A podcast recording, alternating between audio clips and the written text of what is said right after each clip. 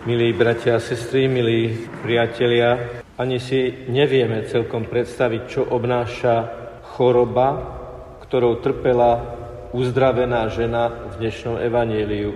Doslova o nej čítame, osemnásť rokov mala ducha neduživosti, čiže tá choroba bola dlhá, skoro dvadsať rokov, bola zhrbená a nemohla sa ani trochu narovnať. Človek už len keď ho sekne v chrbtici a musí sa len trochu predkláňať, lebo sa nevie narovnať, veľmi trpí. Ale tuto je reč o zhrbenej žene, ktorá sa ani trochu nemôže narovnať.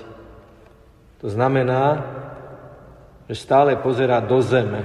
A ako sa ešte dozvedáme v druhej časti dnešného evanjelia, nebola to choroba čiste telesná, a práve naopak bola to choroba, ktorú spôsobil Satan.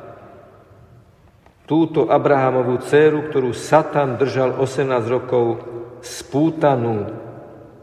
Tak rozumieme tomu, že keď niekto žije život a pozerá stále len do zeme a nepozerá sa hore a nepozerá sa ani pred seba, teda nekomunikuje ani s Bohom, ani s ľuďmi, tak to je Satanovo dielo. A iste vás nenastraším, lebo všetci sme si toho vedomí, že diabol pracuje na tom, aby sme boli materialisti, ktorí pozerajú len do zeme a nevidia nebo, ktorí pozerajú len do zeme na vlastné nohy, na vlastné telo a nepozerajú sa z očí do očí, ako človek na človeka. Tento obraz použil aj svätý otec František, keď k nám, biskupom, kňazom a zasveteným osobám prehovoril v nedalekej katedrále svätého Martina. Citát, ktorý vám prečítam, vyvrcholí slovom pupok. Aká krásna je pokorná cirkev, ktorá sa neoddeluje od sveta, a nepozerá na život s odstupom, ale žije v jeho vnútri. Žiť vo vnútri, nezabudneme na to, zdieľať, kráčať spolu, prijímať otázky a očakávania ľudí. Toto nám pomáha oslobodiť sa od zameranosti, zameranosti na seba samých. Centrom cirkvi. Kto je centrom cirkvi? To nie je cirkev, ale keď sa cirkev pozerá len sama na seba, skončí ako žena v evanjeliu, zhrbená, hľadiaca na svoj pupok.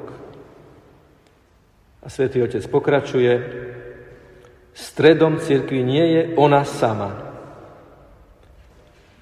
Ak svätý otec hovorí o cirkvi, samozrejme nehovorí o nejakej vágnej, abstraktnej entite, bytosti, ale hovorí o členoch cirkvi, počnúc od biskupov, cez kňazov, zasvetené osoby, až samozrejme po veriacich ľudí, po kresťanoch, po kresťanoch, katolíkoch. Ku ním hovorí, všetkým hovorí. V tom dnešnom evanjeliu Ježiš hovorí. Ježiš jej povedal, žena si oslobodená od svojej choroby.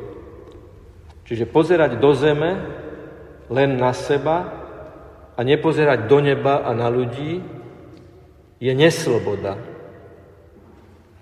Jeden z najväčších bludov dnešnej doby, bludov egoizmu je, že vtedy som slobodný, keď ja si môžem dovoliť kedykoľvek, čokoľvek, akokoľvek, koľkokoľvek a stredom som ja. A Ježiš hovorí, vtedy si najväčší otrok, keď si myslíš, že si slobodný len pre seba.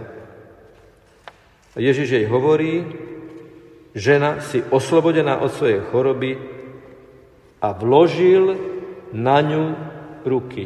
Dotkol sa jej. To je veľmi dôležité si uvedomiť, že keď sa chceme narovnať z našej egoistickej zhrbenosti, z pohľadu na vlastný pupok, na vlastné brucho, tak k tomu nevyhnutne potrebujeme Ježišov dotyk. A on ten dotyk je stále k dispozícii. Určite si viete predstaviť najslavnejšie ruky na svete, malované v Sixtinskej kaplnke, ako Boh stvoriteľ sa ide dotknúť Adama. A niektoré interpretácie hovoria, že poloha tých prstov, tá medzierka, ktorú Michelangelo nechal medzi tými dvomi prstami, je na to, aby Adam urobil zo svojej strany ten dotyk. Boh je pripravený sa dotknúť. Ježiš je pripravený vložiť na nás ruky. A celé toto evanjelium vrcholí, ona sa hneď vzpriamila a teraz ide to kľúčové, čo bolo prvé, čo urobila, keď sa vzpriamila a oslavovala Boha. Boh nás preto stvoril ako homo erectus, čiže človek vzpriamený, aby sme sa vedeli pozerať aj na nebo a oslavovať Boha a tým mu dovoliť, aby v nás pôsobil, a aby sme sa vedeli pozrieť na človeka a v ňom videli Boha, v ňom videli Ježiša. Ak podáte jednému z mojich najmenších, čo i len pohár vody, a pohár vody sa dá tiež podať len vzpriamene, keď stojíme, keď pozeráme, keď vnímame, keď si všimneme toho, kto to potrebuje a podáme mu pohár vody, tak vtedy sme oslobodení, vtedy oslavujeme Boha na nebi, i Boha, ktorý sa najrôznejším spôsobom predstavuje na zemi a stotožňuje sa s každým človekom. Všimnime si, že aj Svätý Otec túto dimenziu osobnej komunikácie v tom prečítanom úryvku vyzdvihuje. Zdieľať, kráčať spolu, prijímať otázky a očakávania ľudí. Pohľad na ľudí, komunikácia s ľuďmi, kráčanie s ľuďmi. Všetko sa dá robiť len keď sme vzpriamení pod Božím dotykom s pohľadom na nebo a s pohľadom na človeka. Pán Ježiš prichádza v Eucharistii a keď budete vidieť zdvihnutú Eucharistiu a slova hľa baránok Boží, tak je to opäť pozvanie pozrieť hore. A vy poviete, keď vám poviem hore srdcia, poviete máme ich u Pána. Stále je to ten pohľad hore. Pohľad na Eucharistiu, hore so zdvihnutými srdcami. Slova vzpriamených ľudí, vzpriamených duchovne s pohľadom na nebo a s pohľadom na človeka. Nie s pohľadom na vlastné brucho, na vlastný pupok, na vlastné nohy, na vlastný kus pôdy pod vlastnými nohami. Pevnú pôdu pod nohami nemáme vtedy, keď pozeráme dole, ale keď pozeráme hore. Lebo tam je naša duchovná pevnina, tam je Boh, tam je Pán, tam je skala a nie piesok, tam je Ježiš náš vykupiteľ a záchranca. Posledná veta dnešného evanjelia znie: všetci jeho protivníci sa zahambili, ale ľudia sa radovali zo všetkých slávnych skutkov, ktoré konal.